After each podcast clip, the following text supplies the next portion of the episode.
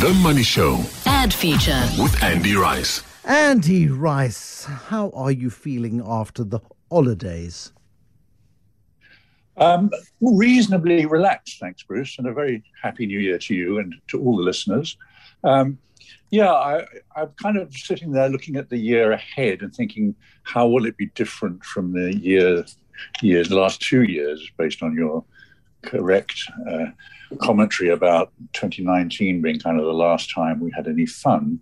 Um, but uh, I, I think too many people up till now have been talking about the changes that need to be made and how you know the the working environment and the processes will, will change permanently. And I, I'm not sure that it's being embraced quite as much as it should be. I think last year people were still talking about the new normal rather than acting on it, and that's what I want to see this year. I'd love to see people saying, oh, what the hell, this is going to be like this for an indefinite amount of time ahead. So let's not act like we've got to do something in the interim. Let's get stuck in and do it anyway. And I think marketers would benefit from that a change of attitude more than a change of anything else.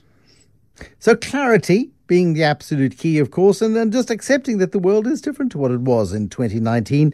Uh, and moving on with it. So yeah, let's let's get on with things. And and uh, I don't know. I think Omicron is giving us a sense of uh, of confidence, perhaps, that maybe we may be able to play that way, as long as we don't get um, a, a, nasty Omicron 2 or whatever the case is, and, uh, and get some uh, viral regression, if that is such a thing.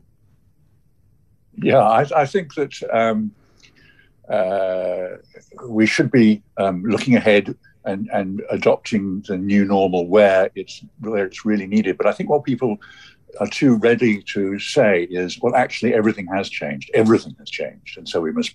Uh, it's a daunting prospect, and we're not quite sure what to do, and and technology, etc. Um, I think the reality is that people forget that quite a lot of things haven't changed, like human behavior, how we respond to stimuli, what uh, you know, our, our perceptions of value and communication. None of those have changed. They're just being sometimes transmitted more quietly and sometimes through different media channels and and, uh, and, and different sort of verbal and audio disciplines. Yeah, absolutely. Um, I, I, saw a really interesting advert, and I hope you've seen it as well, Andy. And it feels like a sea change coming uh, to one of South Africa's most loved brands. Andy? I'm here, but I'm just wondering what it is. I thought you sorry. I thought you can play something. Um, no, no, no. I'm not. Um, no, not yet. I, I would like you to talk to me a little bit about Spur, if you would. Ah, okay. Yes. Well, this is um, an interesting uh, issue because it raises the point of uh, who are we actually advertising to? Because everybody assumes that uh, you know every brand should have ambitions to get bigger and should address bigger and bigger audiences and try and do what they can with their advertising to get people to to to sample the brand or uh, change their attitudes towards the brand. But sometimes the advertising is aimed at uh, a slightly different audience, a much smaller audience. So. Um, what the reason that I looked at Spur in this case was because of a piece of Spur advertising I saw just before Christmas, I think, uh, on television was essentially a kind of um, wrap of the, the the list of all the towns in which there is a Spur. So it's all, all hung together under the spur is everywhere, man. But then I thought to myself, okay, this is this is obviously for the holidays. People are traveling and experiencing different cities, but uh, at any one time, you're not really likely to have a choice of five spurs within close range. So there's really only one outlet that's likely to be your regular and perhaps your new temporary outlet as, uh, of preference. And you're certainly not going to draw down any great conclusions from a list of 100 or more uh, towns in which you'll find a spur. But it somehow, it's still stuck. And, and uh, listening to it, I mean, it's, it's quite a long piece, um, but you just get the sense that, you know, maybe they're trying to create substance and leadership and uh, all of those good things that, that retailers look for. And I don't know if you've got it uh, actually. I most certainly do uh, have it, Andy, and I want to play it because oh. it has tickled my funny bone and my happy face uh, more than an advert has in an awfully long time, George. Oh, good. Charlie B.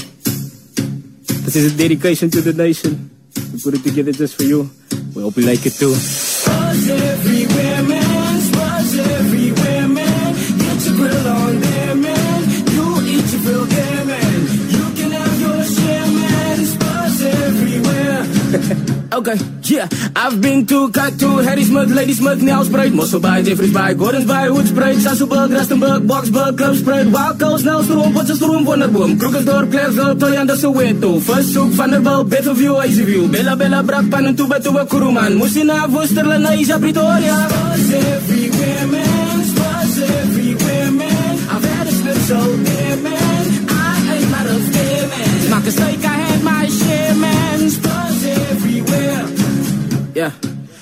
I've been to Shelly Beach, Ocean Grove, Mokopane, Malelane, Kimberley, Ottery, Thabazimbi, Mamelodi, Woonstad, Kokstad, Belleville, Wisville, Middelburg, Sasolburg, Madisburg, Heidelberg, Germiston, Ermelo, Upington, George, Polokwane, Montana, Palaport, Secunda. Buzz everywhere, man, buzz everywhere, man. I've had my dirty wings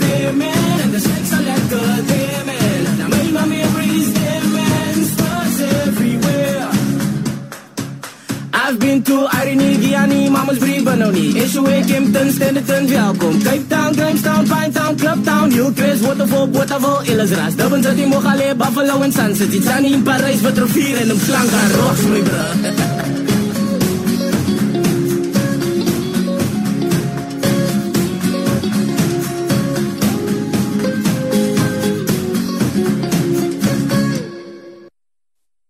Marvelous. Absolutely marvelous.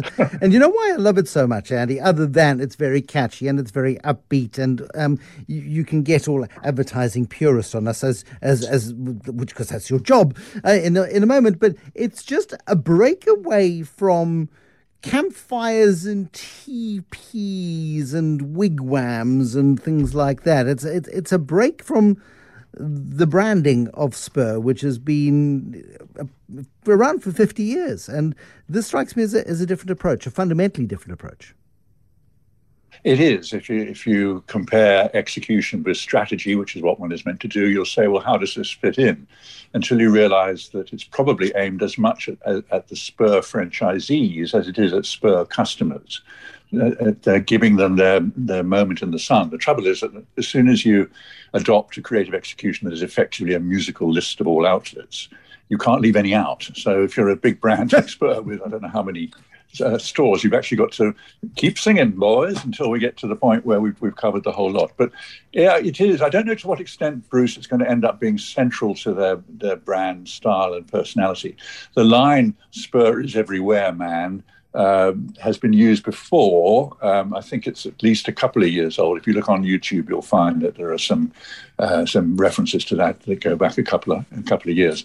But uh, yeah, I mean, I, I, I, think it's an interesting thing. My my my consumer mind initially said this is crazy because nobody is going to go looking for a new spur in, in, in a place they're at for a couple of weeks only. Um, but it, but no, I think it's um, it's designed to make the franchisees feel good about having chosen Spur as the brand that they that they wanted to find a franchise from, and uh, I think that I think it must have gone down very well at the, at the, management level and at the retail level as well as it did at the, at the customer level. Yeah, and it's there. It's about scale. I mean, I learned that Bothaville has a spur. Who knew? Um, other than, of course, if you live in Bothaville and downwind of the spur. Uh, another big issue that sort of has come up in the last couple of weeks, and I'm not too sure how big a deal this is from an advertising perspective, but a blunder at the 110th anniversary of the ANC with very fancy shirts being made uh, with a very nice new look ANC logo. It, it looks like it's a proprietary font. It's just not the ANC's. Yeah, this is an interesting um, little study in intellectual property, I suppose, because uh, watching on, on online platforms like Twitter to see how the story develops, it's gone surprisingly quiet. And it's, it's no, there's no evidence yet necessarily that this was a decision to to upgrade or change the ANC visual identity. Um, it may just be that someone said, well, AMG, as the sports and luxury arm of Mercedes or sports arm of Mercedes, um, is a fairly aspirational brand, to say the least, particularly in certain uh, political communities. And uh, uh, it may just have been a, a minority choice of, of, of, a little a little uh, device for the 110th birthday festivities to show a link between ANC and AMG. Uh, there's been a lot of stuff online, predictably, about uh, theft of intellectual property. Uh, and if it is meant to be a sustained brand identity and brand up, brand refresh, as they call it, then I think they're going to have a lot of uh, trouble with the uh, with the intellectual property uh, community because it is it isn't isn't just um, inspired by it is virtually exactly the AMG logo with letters yeah. ANC superimposed instead. Give me your zero for the week, if you would. Yeah, I mean, I've, I, I suppose I've always uh, been accused of being a bit of a, um, a luddite in terms of, of uh, uh, adoption of, of, marketing technology, but I firmly believe that, as we were discussing earlier, the fundamentals don't change, the media channels might change, uh, but but digital and, and and data seem to have been elevated to to positions of, of complete um, superiority and fundamental difference from any other medium. Which they're, they're not; they're just um, a different channel rather than a, a different response mechanism, if you like.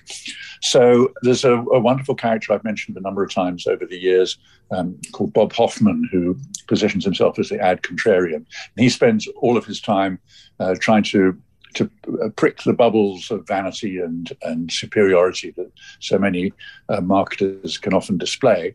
And um, he's d- done an exercise on progr- programmatic advertising. Now, programmatic advertising is uh, uh, really is just the automated buying and selling of online advertising. So you instruct your your um, digital machine to look for these people with this profile, and it will spit out back to you the appropriate online channels you should be using for your advertising. But uh, it's it, it's riddled with with chaos and uh, inefficiencies. And, and what Bob Hoffman did was track a dollar of advertising from where you start out with it, whereas the brand owner, you've got a dollar in your hand, um, and you decide to put it into what Bob um, elegantly calls the programmatic poop funnel, and um, he trace, traces the progress of it. And to cut a very long story short, um, by the time you've given a commission to your agency, another commission to the technology and targeting people, and uh, in the process, brought in a whole lot of people who weren't really very interested in your brand in the first place. He calculates that you end up with three cents worth of actual advertising viewed by actual people. So, so it brings to mind the famous Lord Leverhulme uh, question about I know I'm wasting 50% of my advertising, I just don't know which half. And this, and, and as Mr. Hoffman says, I, this now means that I know I'm wasting 97% of my advertising, but I don't know which 97%. So I'm going to give a zero collectively to all of those brands who are slaves of, of digital platforms and particularly of programmatic buying, which is done without any kind of significant human intervention and uh, as a result is prone to, to chaos and disaster, as Mr. Hoffman has shown. And your hero, please. Well, talking of targeting and talking of technology, I thought I would. There haven't been that many new campaigns over the Christmas period because, well, because it's the Christmas period, I suppose, and the festive season, and um, so I started to dig around, and, and um, the phrase "creative effectiveness" is one that always uh, uh, attracts me because that is ultimately um, the, the, the purpose of, of and, and, the heart of a brand is to be um, both uh, creative and for its campaigns to be effective. And I found I went back to the uh, the Cannes Lions, the last one that was held a little over a year ago, and uh, just picked out uh, some of the creative effectiveness award winners. And one of them that really caught my eye because it was based on a digital understanding, but using data for the correct purposes rather than just to just to lean on as a crutch. It was for German Rail, the, the, the rail authority of Germany, and it was based on the on the uh, understanding that when it came to longer distance travel, the train service was seen as being parochial and domestic, and and uh, and and holidaying only really starts when you get beyond the borders of, of Germany. Well, what they cleverly did was to to establish the kinds of places that people were booking trips to on long distance hauls, so uh, waterfalls in Canada and deserts in Australia, whatever it may be, and finding photographs of those places um, and matching them with very, very similar, intriguingly similar photographs of, of places that were in the native German uh, range of opportunities. And uh, it was it was astonishing. You you, you see a, a canyon with a fast flowing river and, and, loads of trees overhanging the water, and that's in Vancouver. And then there's another one alongside, which almost looks like exactly the same photograph, but that's from I don't know Ludenscheid in, in, in northern Germany or wherever. And uh, it it you know, they were then able to match people's ambitions and give them the basic proposition there's no need to fly closer to home and at a fraction of the cost. The same experience that you've said you you follow online. You can uh, you can find in germany and german rail will take you there for this small pittance. So yeah, very clever use so of clever. data yeah. where, where it's centrally involved rather than uh, just being there to try and justify the numbers for a marketing budget and, and that's the thing. I mean, data well used and well utilized and then translated into a joyful human expression of value um, is, is what it should be about. But unfortunately, it's usually utilized by accountants to justify why they're spending too much or too little, usually too much. Yeah, and, and lazy and inexperienced marketers will will uh, decide on a route they want to go and then rush off to the statistical department and ask them to, to confirm that this is this is supported by statistics. And I don't know, you know, numbers look back, they don't look forward. Human behavior looks forward. So uh, if, if you're a, if you're a, a, brand manager that's not entirely confident in your own abilities or desires, then then data is your friend. If uh, if if it's if you're not, then it's probably going to be your your crutch instead. Thank you very much, Andy Rice. Andy Rice with Heroes and Zeros uh, coming through to you every Tuesday evening.